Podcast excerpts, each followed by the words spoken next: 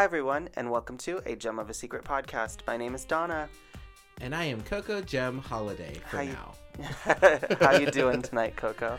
Um, I'm doing interesting actually. So I have had um it's funny, I always like have these epiphanies the second that we start this of stuff we don't even talk about. But recently I've been struggling with the idea of gender and I did talk about it last week, but I actually talked about it more online recently as coming out as um still bigender, but I um was struggling with euphoria euphoria in really good and positive ways but then i've also just been like struggling with my boy mode a lot more recently too.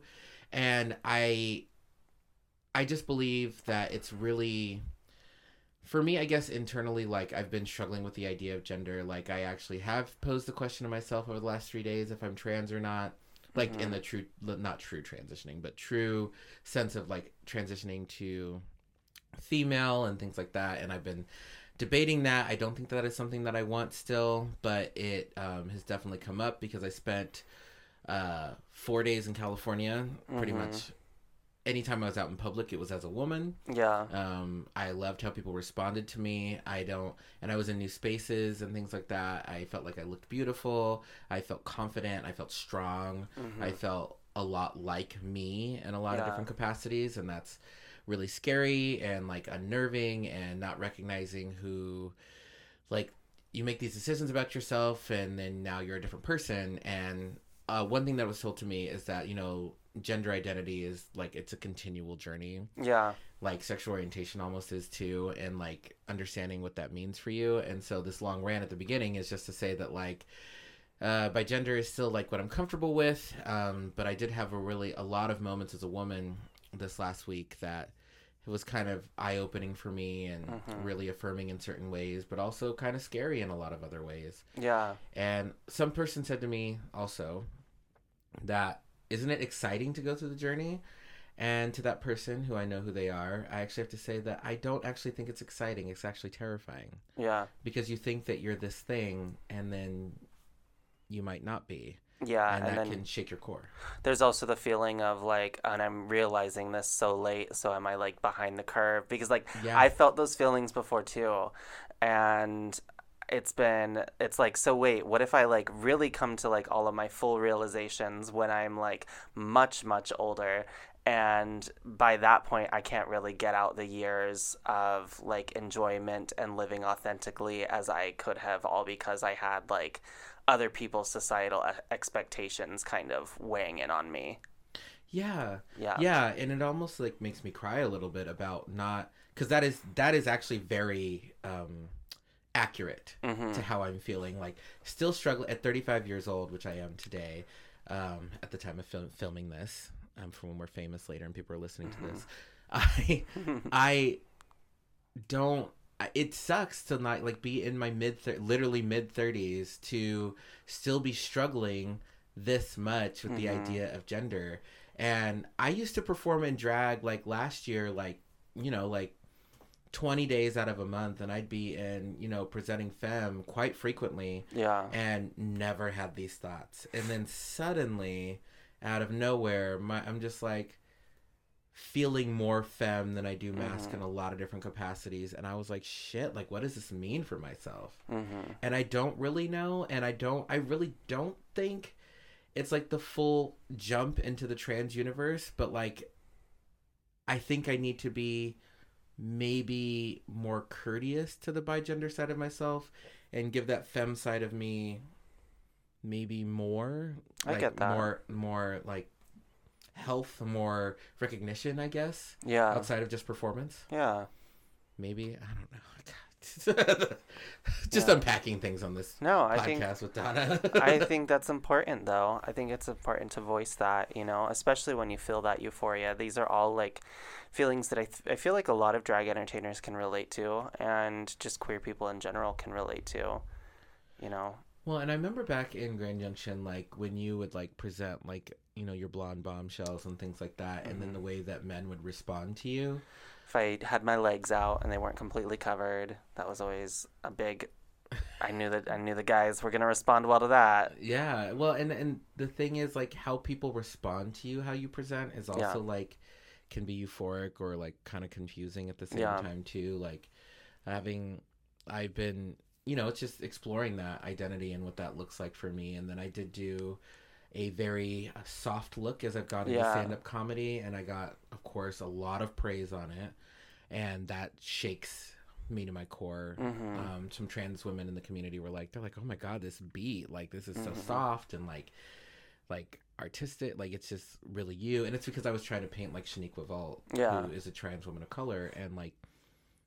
Like she's always gorgeous, like, and I was trying to paint like her. So people were like, "Oh wow, you're also gorgeous now." And I was Mhm. like, "Oh my god, this identity." um, long tangent, but Donna, what are, what are you wearing this evening? I am wearing a tiger print blazer with shoulder pads, a black camisole, and some matching tiger print leggings. It's very Tiger King. Yeah. Yeah, I'm I'm dressed as the tiger that uh, attacked Joe Exotic when he was in the cage with it, paying Oh. homage to that tiger specifically I love that. in a very 80s Jem and the Holograms fashion. oh gosh, I love that. How about you? Um, well, I'm wearing a blazer with shoulder pads, um, a purple blazer. Oh, with shoulder okay. Pads. Um, and a- Matching again. yeah, a little matchy, and then like I'm also wearing a uh, black pencil skirt a little Mhm. bit because I really love it when my fupa tries to pop off the button while we're sitting in these podcast chairs. Yeah. I love it. And I then love I just have my hair in a messy bun, but not like a white woman messy bun. Mine has dreads. Love it. Loves it. I can't wait till that person comes behind um, when we're famous and they're just like literally making artwork of all of these outfits that we are actually wearing. Yes, totally. I have such a large, extensive, unlimited, really, drag closet of options because don't you know that's how us drag entertainers work? We can just materialize a look.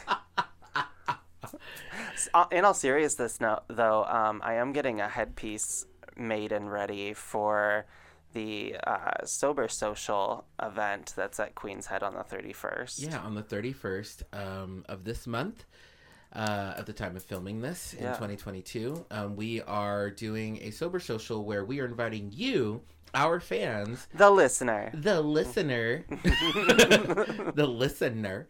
Um, God, I feel like we had a night. Uh, we were gonna call our fans something, but and we said it like in like the second month we did this, and I can't remember the name that we were gonna call Did them. Yeah, we had a name for them, but I don't remember what it is. But uh, yeah, you can come meet us and like talk to us about Mhm. like our thoughts and our views. Like we've actually had a lot of positive fan response recently, and people have been asking us questions in person and people I didn't even know listen to the podcast and they'll talk about That's it with cool. us, which is so cool.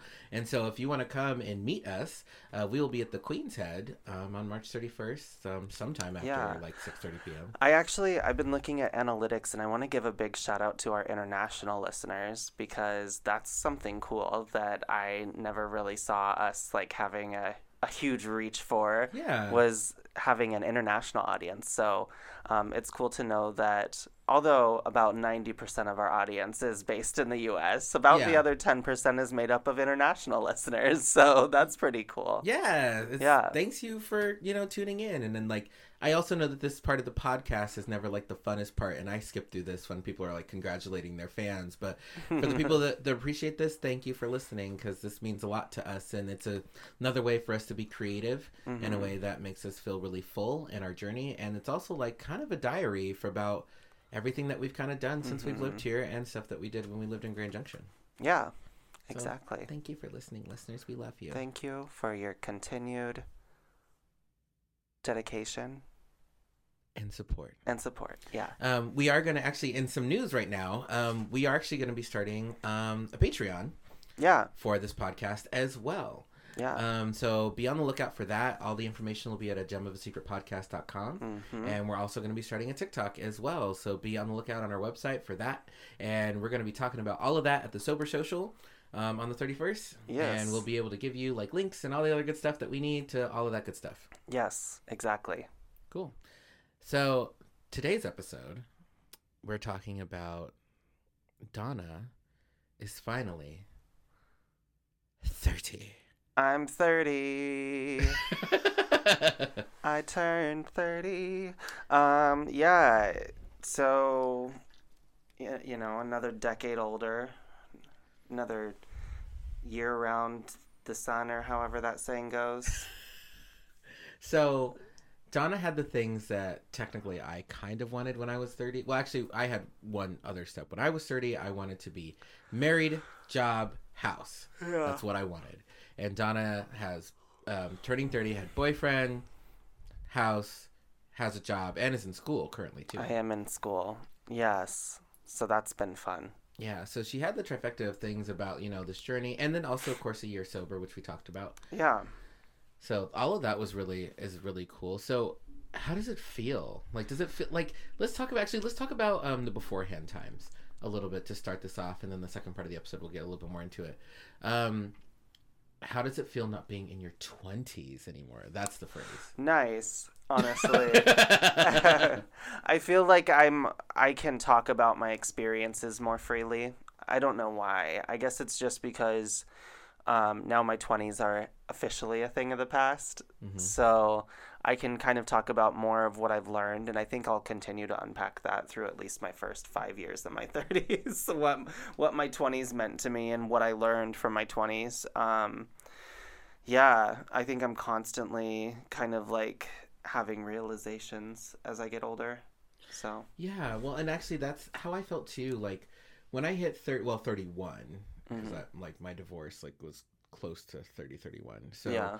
the thing is um i also felt that way too. Like my 20s were over and i felt like i could talk about the experiences that i had like being a hoe my drinking experiences my professional career all of those things. I felt like i could talk about more freely without Yeah. feeling the judgment or guilt yeah, that comes from when you're in your 20s and the thing is um, my phrase my favorite phrase which people in their 30s and older hate when i say this but my favorite phrase is to say well when you're in your 20s like uh, it was uh, in your 20s it's like it's a mistake or it's an Mhm. accident and in your 30s it's a choice yeah, or it's a decision yeah. and people are like that's not fair like blah blah blah we're still learning and growing i was like yeah but you kind of It kind of is fair though, because your brain is at this point fully developed, especially for men. I think there's more evidence they've they've come up with that men's brains don't completely develop until their later 20s, but Right. at this point, you know, like you're able to like fully process I think a lot of your mistakes of your 20s and maybe um like heart learning moments. You don't have to say mistakes, but definitely learning moments in yeah your um, 20s. Yeah, I because honestly, like the fact is, like in your thirties, they are decisions like that you make. Like even if they're learning moments or true accidents or mistakes or whatever word you want to put on it, like in your thirties, like I felt like a lot of it was like I knew if I like just a simple one. I knew if I drank too much, like because my body's getting older hmm and I had a hangover, that was my fault. Like Yeah. you know, like that, like that was a decision I made, and those are my consequences yeah.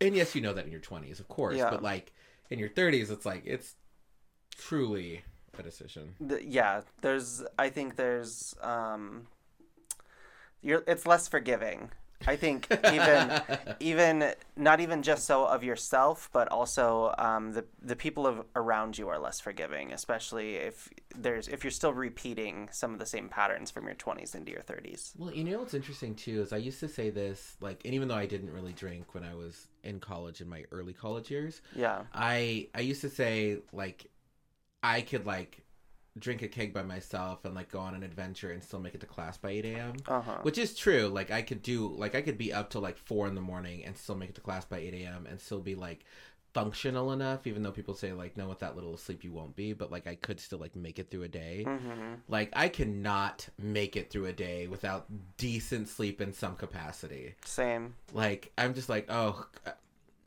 I'm a zombie. That's kind of been like an ongoing thing for me though. I I don't know. I just I need to have appropriate sleep. Um or else I'm just kind of like dead to the world. Yeah, I, I- T. And then of course, I mean, we've already talked about it on here, but all of the like physical de- deterioration that comes with your 30s, I think you learn to appreciate your body more. And I'm trying to look at ways to get myself more fit and get myself outdoors more because I know that my health is more of a priority. You know, take a fiber supplement, take your vitamins. God, I know. I like. I feel like I take so many pills in a day Yeah. nowadays, and like it, it really is like it's like a fiber supplement, or like a one a day. hmm Men's like I like I live with gout, which I think I've probably mentioned on this podcast before, and like so I take a daily pill for that, and hmm um, just stuff like stuff like that. I mean, Yeah.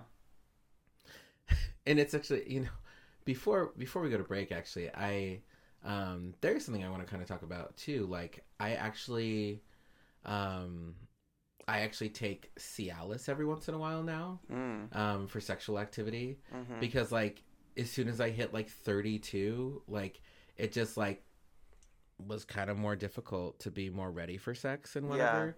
And i thought something was wrong with me but it's actually really common for men to have like ed and like in their early 30s like it does kind of like come out of nowhere. And even though like not all the time do i need it like in any capacity but like it's also nice to have the breathing room Yeah. to take like Cialis or and Cialis is like Viagra for our listeners are out there. Um like just less harsh than Viagra. Um and like it's just nice to not have to worry about it. yeah. And, like to have a pleasurable experience with your partner. Yeah. That's not anything you should feel shame for either. You know, it's just part of something that comes with getting older. You know? Yeah. It does. And I, I never actually realized this, but like back in my hoe days, Mm-hmm. um uh, I have reached out to some of those men after I turned in my 30s, and I actually said, "Do you, did you take like Viagra Cialis?" And like 99% of them were like, "Oh yeah, like Yeah. I I took it like you know 30 minutes before you arrived or something like that." And I was like, "Oh, I had no idea." yeah. And and I really wish that we would talk about it more and like kind of kill that stigma. Yeah. It's important. It's important. Um, but before we get too far into my ED problems, um, how, how are you doing this evening? I will let you know after this brief break. It's a podcast with Coco and Donatella podcast. Tune into what they tell you podcast with Coco and Donatella podcast. Coco, I am feeling like I'm aging gracefully. I in the- in the first half of the episode we sound so old. We're talking about ED. We're talking about yeah. talking about like the physical wear and tear of being in your 30s now. Um, and we talked a little bit about wisdom, but what are some of the, I guess, biggest takeaways you've gotten from your first five years in your 30s? So, What is, um, what is some advice for me? So um, you should really find a primary care physician. Yeah. Um, that's that's the biggest thing. I feel like that's actually really helpful having a primary care physician Mhm. because like I had the same doctor for a lot of years in Grand Junction, and it was actually really hard leaving that doctor. Mhm. Uh, she was this short, um, very healthy looking uh, blonde woman um, who I talked to about a bunch of different things. And I felt so confident and so comfortable with her. But actually, my doctor now, who's also a woman, um, and actually, the, my previous doctor was actually a physician's assistant. My doctor now, my primary care physician, is actually a woman, and uh, she never makes me feel rushed Mhm. um, when I, cause like when I go in for my annual checkup, like I give a laundry list of how my body is falling apart, Mhm. and um, like, and she doesn't judge me on any things I say, and like, and like she's very queer friendly, and like that's really helpful for me, like, cause like there have been things that like I will be like, wow, that is a lot different than it was yesterday. And I am not a hypochondriac, but I pay attention. I know that like a lot of this stuff starts in your 30s and Yeah. people just don't talk about it and like and then suddenly it's like, "Oh yeah, this came up in my 40s." I was like, "No, it started when you were 37 actually." Yeah. like- and so I just really want to make sure that I stay healthy and I'm on this planet for as long as humanly possible. Um, so my biggest advice is definitely have a primary care physician and have um, a good relationship with that person to where you can talk with them about things. Um, the secondary thing that I would say about being in my 30s is recognizing where my independence comes from and then deciding if I want to have children or not. Mm.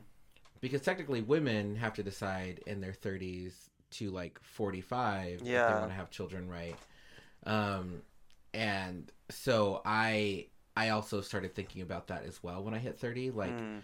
My mom had me when she was 38 or 39 it's 37 38 or 39 i can't remember Mhm. um i have an older mom Yeah. because of that like um i always had the oldest mom in the like playground group elementary school middle school whatever i was the oldest mom Mhm. because she had kids later in life because she wanted to wait to have kids Yeah. but that means that you don't get as much time with your parents because they're just so much older yeah. and so um which obviously i'm right on that track i'm 35 Yeah. uh, my mom had already had her first kid at 32 and so like just that stuff kind of matters to me i started actually thinking about adopting an older child uh, Mhm. me and adam um, don't know what that picture looks like yet but um, we're going to be thinking about kids over the next two years. Yeah. and adoption in that capacity. So but i will say right at 30 um, i finally told myself you have to decide a direction and just live in that direction for just a little while and then work really hard at that. Because because i knew i had a goal for myself actually i might hit it actually. Um i wanted to be making over 100k a year be- by the time i was 35 Mm-hmm. and i don't make that now but i might be close. So that is something to consider. Like i i had that goal for myself. I think I just realized a goal for myself that I have now that I've hit 30, and that's to be done with my schooling entirely by 35. Yeah, I I I I think I talked about it on this podcast before, but I Mhm. had no desire. I like a lot of people in my family have PhDs, and I Mhm. remember being at the family reunion and like one of the PhD people were like, "You should keep going," because I had just finished my master's like six months prior, and I was just Mhm. like, I have no desire Yeah. to be in school anymore. Yeah. I was I like past so 35 or like into your 40s or anything like yeah, that. well, like because yeah. I well because this was actually right after I graduated from my undergrad. I yeah. I had a year and a half off Yeah. before I decided I want to get my master's. So that was two more years getting my master's, and I did a straight through program. So two years, hmm no breaks, and after that is when the family reunion was like right after I graduated. And Yeah. they're like, "You're gonna get your PhD, right?" And I was like, "I don't want to be in school until I'm 30. That sounds terrible." Like, Like, my master's is good, thank you. I was like, "I'm." yeah. She's gonna be real good right here. Yeah. Yeah, I mean, and that's, but that's also to say it's never too late to continue your education. Yeah. People do it all the time. You know, you My can mom got her bachelor's degree in her 60s. Yeah, see?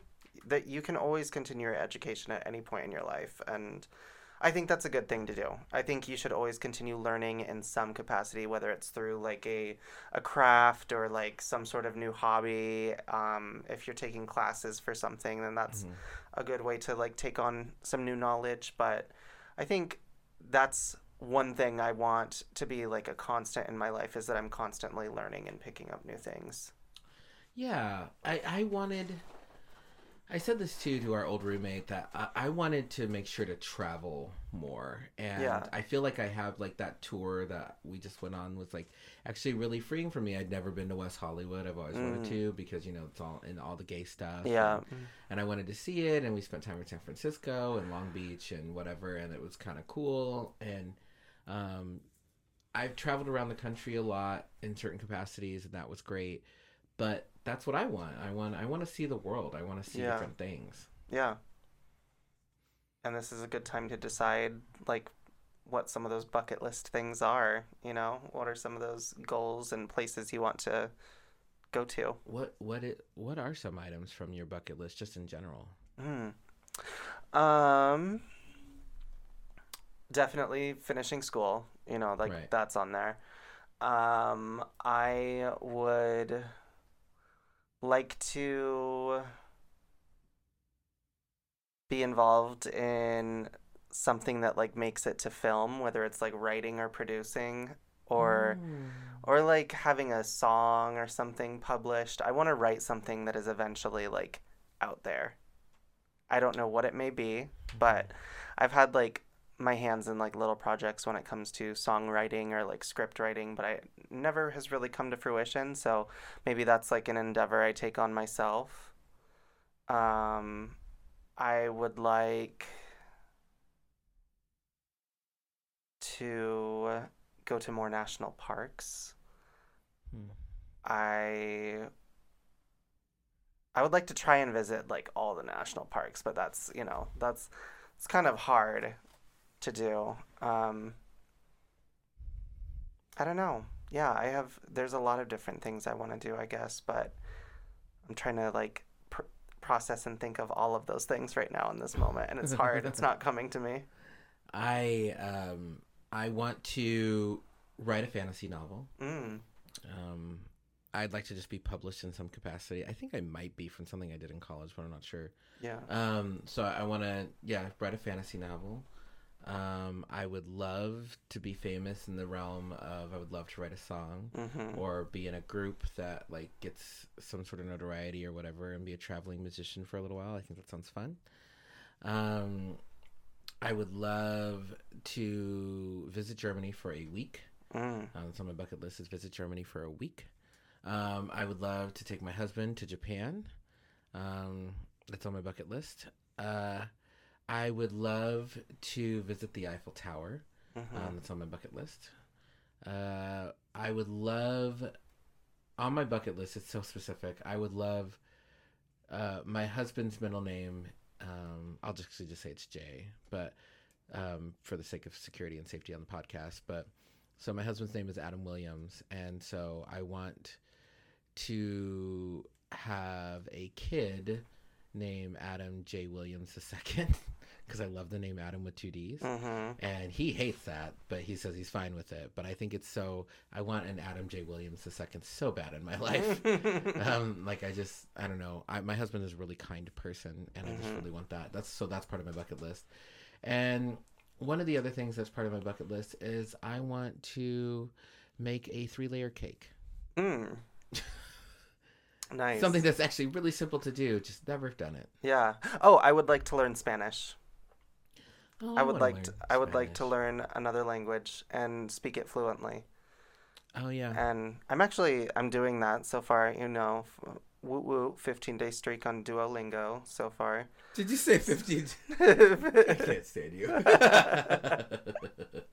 Yep, 15 whole days. Um, you know, they're saying now that it takes a couple of months at least for a habit to really stick. So Mhm. I am really, uh, I'm, I'm attempting to really stick with this. And yeah, I don't know. I it's like it goes along with what I was saying earlier about constantly wanting to learn things. Um, I felt particularly ignorant because I'm in a like most Americans, you know, only have English in my language repertoire and have taken other courses like throughout the years, but never really like dove in deeper into that, like as far as like fluency goes. So that's something that I want. I I would like to learn another language, and I also think that it would bring me closer with my boyfriend to learn Spanish. Um, he knows Spanish? Yeah, he's from Mexico. Oh, I didn't know that. hmm Yeah, he um, got his citizenship just this last year. Wow, hmm cool. Yeah, I wanna I wanna learn Japanese fluently. I've been practicing it my entire life, and like I would love to learn it fluently. I want to just be able to watch anime without the subtitles. And I know like a lot of people say that, and they think that that's silly, but like I love anime, and I love I would love to listen to it in native tongue, and Yeah. because like I feel like the enunciation, like the pronunciations and the enunciation is so much better in the original. And English dubs suck. English dubs are not that great. Yeah, I prefer just watching in Japanese and looking at the subtitles. Yeah, T, honestly. Yeah. Um, we're like we're like watch anime with us. It's um, and a recent thing for me, but I I'm starting to love it. You know, I I I had already known a lot of the staples, but I'm getting more into it. So what what animes are you watching, Donna? Tokyo Ghoul, Oh, that's a good one. and also I just watched the first season of Demon Slayer and the movie. And- to watch that. It's so good. I love It's it. so good. Um, you should definitely get into Seven Deadly Sins if you haven't already. I have. okay, Yeah. it's so good. Yeah. I like Seven Deadly Sins. I think I only ever watched like the first season of it, but I need to watch more. Oh god, I super love that series. Yeah.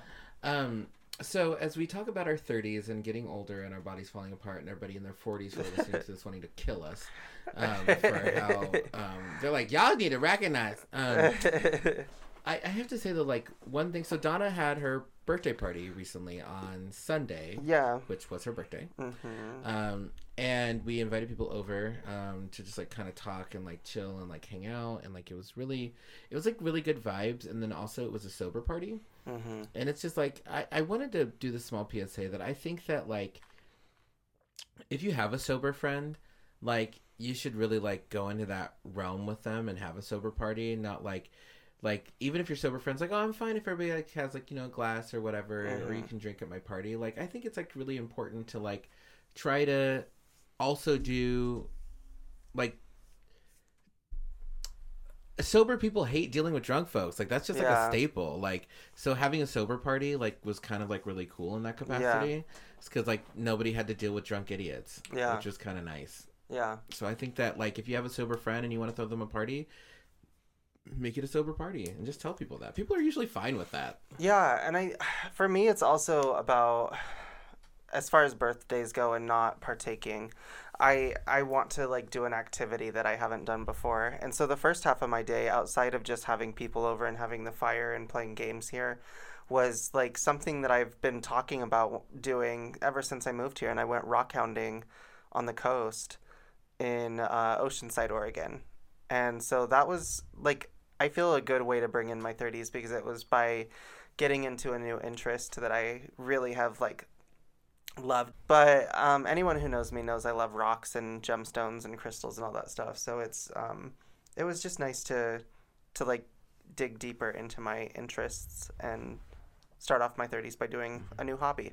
do you have any regrets of things that you wish you would have tried in your 20s Mm, I tried a lot in my 20s.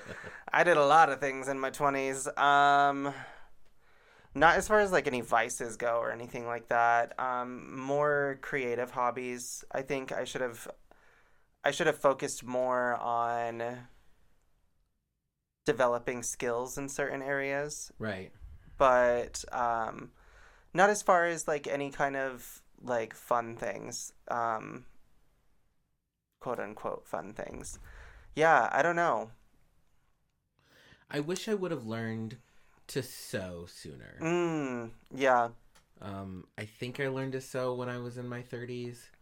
Um, yeah, I'm pretty sure it was in my 30s because my s- yeah, Yeah. And I wish I would have learned to sew faster. Like I've always wanted to learn, and I wish I would have learned that faster too. Yeah. Um, that was one of the regrets I had. Yeah, having more time to hone in skills like that would would be good. I think I was so in my 20s I was so distracted with self-doubt that it's like I never I talked a lot about doing things. I that's what I want my 30s to be. I want my 30s to be my action years. Instead of talking about creative things I want to do, I just want to do it. And um, that starts with things like the headpiece that I'm making for the show and I talked a little bit about a little bit about it at my party, but I have like latex and all of the cutting and bonding tools for latex fetish wear to like start making it and just have never dove into it yet. So that's another thing. Forgotten relic of my 20s I want to take out and like develop as a skill in my 30s. So Yeah, absolutely. Yeah. Um, and I think like also just getting wiser and getting older too is just like kind of a process of like recognizing that there's so much that'll be thrown at you. Yeah. Like I have also recognized that like I don't pick up certain things as fast like an old person. Mm. Honestly, like like Zoomers are just constantly coming up with new things and new trends like so fast and so quickly because of the internet, because of TikTok, because of things like that. you mean like technology when you made fun of me not knowing how to FaceTime last night? Oh God, don't even know how to FaceTime, and I was like, "What is this?" Like, I just remember, I just remember because I was friends with a bunch of hippies, like Yeah. like tech hippies, and like, I, they had Cash App before Cash App was ever a thing. And I remember they were just like, "Well, let's just Cash App her," and I was like, "What is Cash App?" And I do mean that this was like probably nine years ago now. Like, Yeah. this was this was like when Cash App was fresh, and you had to, it was First invite started. only. Yeah. And like, I was like, what the hell is this thing? And I was like, how does this even work? They're like, well, it's tied to your bank account. Like, what's wrong with it? I was like, I've never had these kind of things before. And so like, that's why it's so funny. Like, I have accounts like on all these like new age technology things that I Uh-huh. just like I'll sign up for and then just like kind of let it sit. Yeah. Of course, I didn't get into Bitcoin. That was stupid. But like everything else, I have too. s- s- a little bit of Bitcoins and Dogecoins. I don't have those things. I don't know. I. I, I don't know how to mine them. I know that it takes a lot of energy to mine them and stuff, but yeah, I don't know. I work with a Zoomer that kind of knows about that stuff, and I just ask him if I have questions. Yeah, I I'm just right at the age of where He's I'm a- just like, what the hell? He's a crypto bro. I don't even know what that phrase is. I don't. I really don't. Um, and one thing that I recognize too is like as we grow and as we age, is that uh, certain things like oh, did you hear that statistic that people are more into like older music now than they are to new music because the new music is just so much fluff. Yeah. So people are like listening to older stuff because it's like real.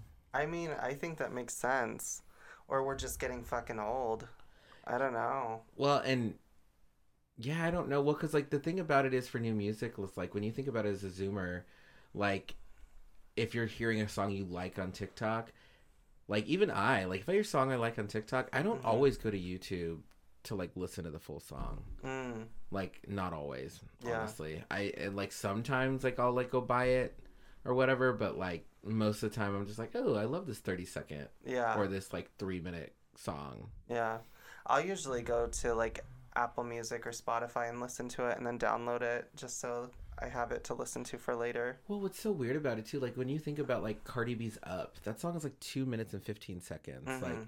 "Rumors" by Lizzo is like two minutes and like thirty seconds. Yeah. Like "Tempo" was like two minutes and like Short fifty songs. seconds. Like these are short songs. hmm Like, and a lot of them could have been longer. That's Yeah. what's kind of crazy about it when you're just like listening to like, like that "Booty" song by Megan Thee Stallion is just like Mhm. two minutes and something. Like it's like wow, okay. Yeah. Like Lady Gaga's like the only one who's like putting stuff out there that's like hitting the three minute mark. For real. For real. Oh my goodness. I think that makes sense though. I don't know. I I feel a certain like love and nostalgia for o- older music. I do Um, too.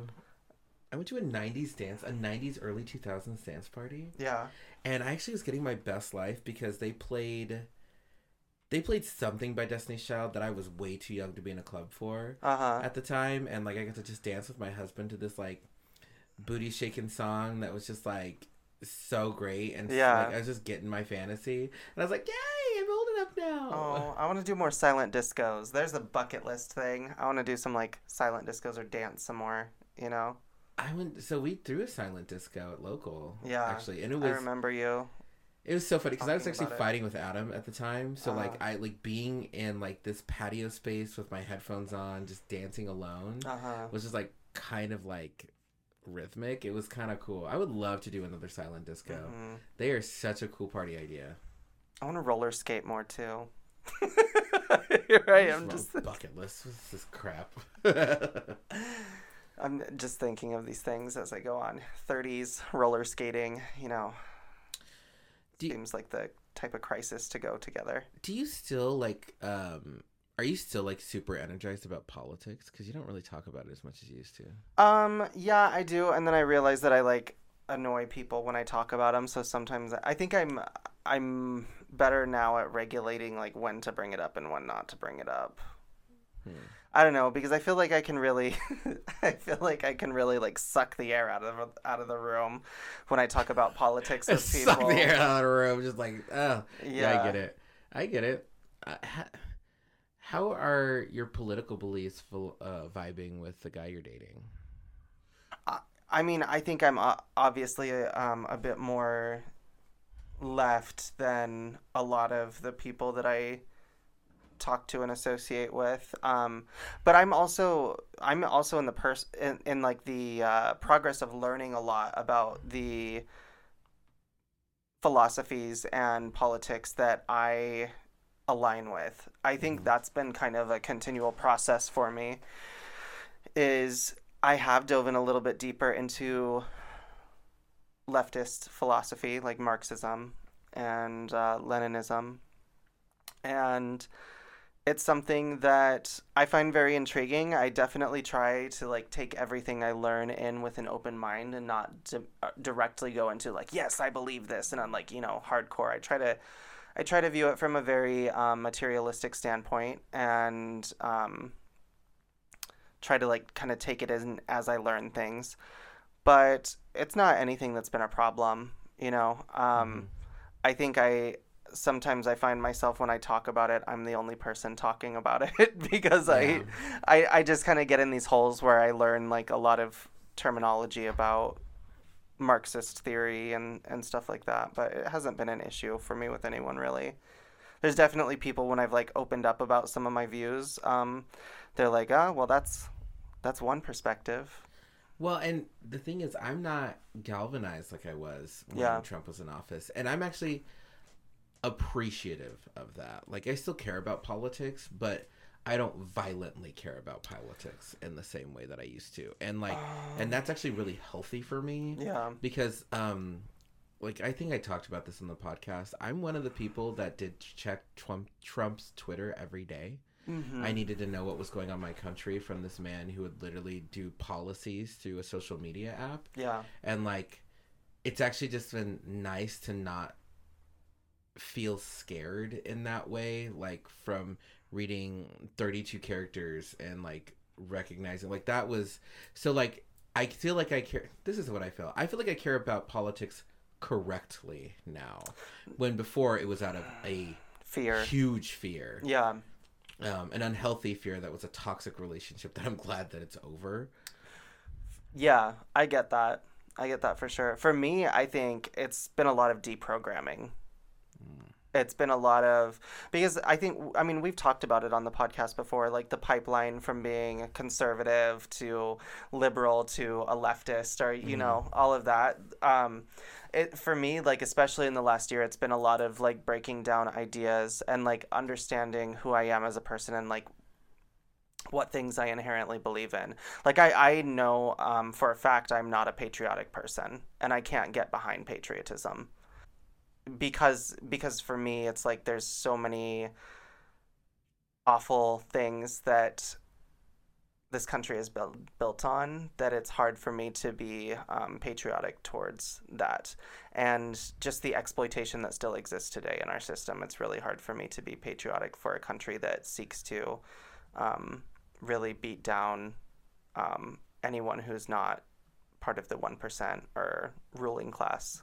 I I feel patriotic and and I feel patriotic from uh, a challenging standpoint, like almost like a job interview where they're like, "Do you challenge the status quo?" I feel like part of being an American is challenging the status quo and like hoping for better. Like if this country was really founded on like a future of wanting to be better, even though they did it completely wrong, mm-hmm. completely wrong. Um, I think that that is what makes me a patriot, even though like, or makes me patriotic, even though people probably say that like that's not. Like I like, I don't love my country. I love the idea of what my country could be, and I feel like that that's what makes me patriotic. Is and an activist too. I feel like being an mm-hmm. activist is probably the most patriotic thing that someone can do. And I know when I say that, people are like, "No, that's backwards." And I'm like, "It's not necessarily backwards." I was like, I feel like change happens in this country from activists usually mm-hmm. Um, doing something like loud and something aggressive and being in your face and changing it for the better, and then like allowing those laws and laws, regulations, and boundaries to come into play. Now, I think that this country has so many things wrong with it, a laundry list like miles long about how we can be better and more inclusive. And like, I remember watching a TikTok recently that said, uh, "Tell me your." Ha, uh, tell me you're from America without telling me you're from America, and like people from all over the country, like from all over the world, were feeling like y'all's healthcare system is a mess. like, Yeah. what is wrong with you? And like, but you don't mean patriotic in like the traditional sense no, you don't mean like hang up an american flag on our porch in that type of sense no, because I feel like in a lot of ways, and unfortunately, it happened a lot because of the past administration. Um, even hanging up an American flag is like a symbol of of nationalism and like a symbol of supporting U.S. Imperial, imperialism in a lot of ways. Yeah. Uh, yeah, I don't mean patriotism in the traditional sense. I Yeah. mean patriotism in um, like an active role. Like I'll just use MLK for instance, like an active role of working to change this country for the better because you love what your country could be. Yeah. Like that- potential. the potential. I feel like that's that's where my patriotism comes from, along those same kind of mindsets, but not the traditional like supporting everything that exists today. Not in a conservative mindset, but like supporting how the country is and loving my country regardless of the mistakes it makes. Like my country is not my child. Like Mm-hmm. I'm not going to love it for all the mistakes that it makes. Like that's not how this works for me. That's not and, and people and I do know that people believe that's what patriotism is Yeah. and that's more of a traditional definition of patriotism but i don't believe in that at all Yeah. not even a little Yeah.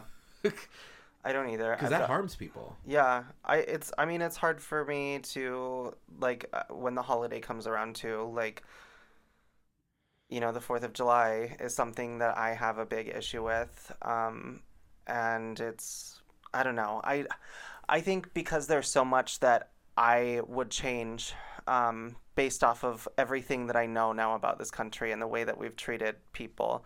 Um, and as I'm becoming more conscious about class i think class consciousness is like a really big factor in kind of why i don't support a lot of the things that i used to support and just kind of blindly follow and it wasn't necessarily even like support it was just like i didn't have the context to really understand that there's such a screwed up history behind a lot of the traditions that we just kept going and yeah, i Yeah. mean like even the one that's super controversial about like even like even with planned parenthood its roots um, with eugenics and everything like that with whatever that woman's name and even though that's not what planned parenthood is today anymore but like the roots of this country some of them are still here today that are negative and some have changed for the positive of course mhm. um, like how people make that phrase like this country was founded on the backs of slaves.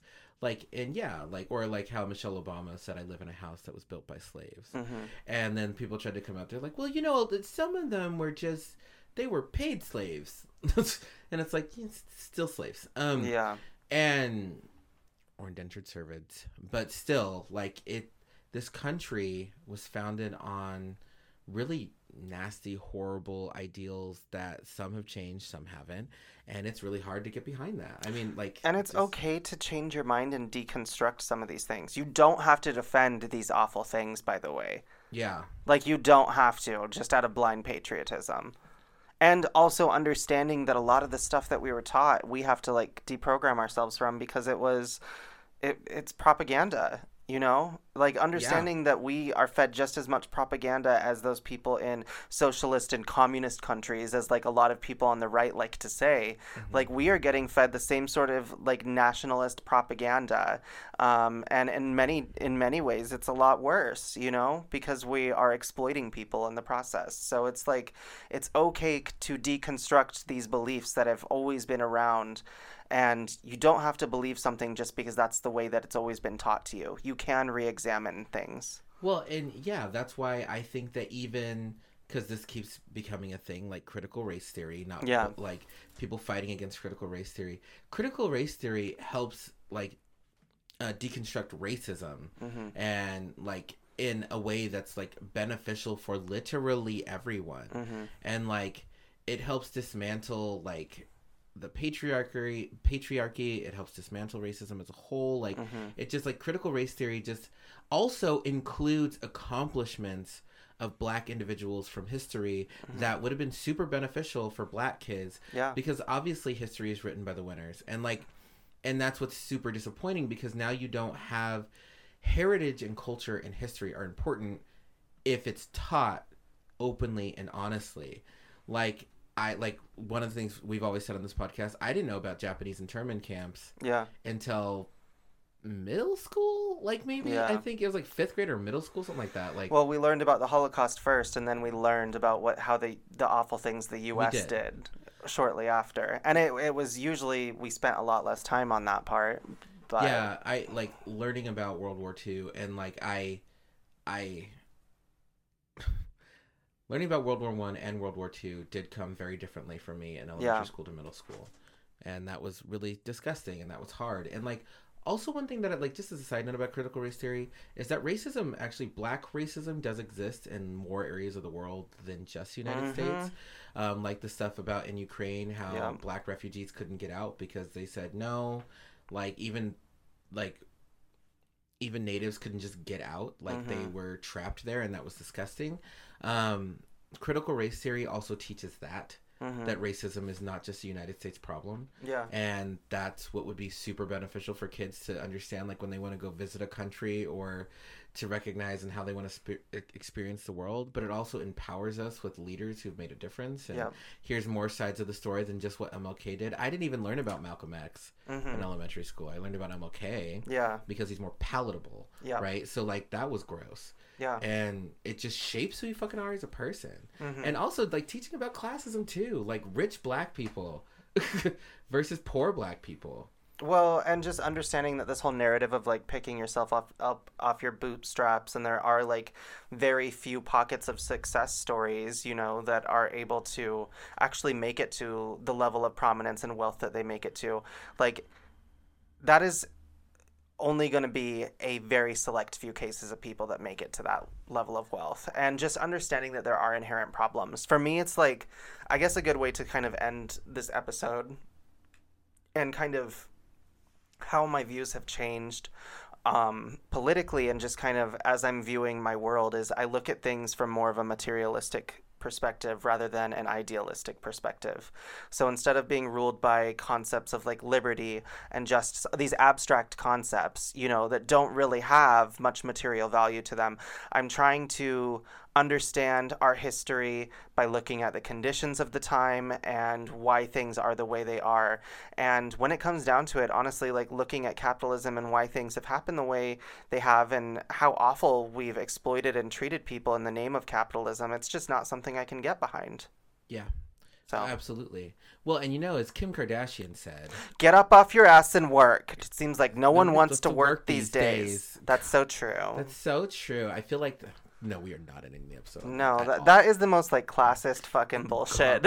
she was like in like a $900 outfit with $500 makeup looking at like with a $600 like haircut being like people just need to work yeah, But like you could everything you're wearing right now could feed a family of four for two months. and there's like a bunch of a bunch of shit coming out about how people have gone without pay for different companies and stuff or are mm-hmm. underpaid that work for her. And it's like of course it's it's all exploitation. And it's you know the more that we we are aware of this and like I said class consciousness mm-hmm. the more we become aware of these things the easier it is going to is going to be for us to actually challenge these systems and make changes happen Yes. And then with that and on- that same exact note is that I do disagree with people attacking her based on misogynistic insults. yeah um, obviously. and anti-feminist insults. Like i just that's gross.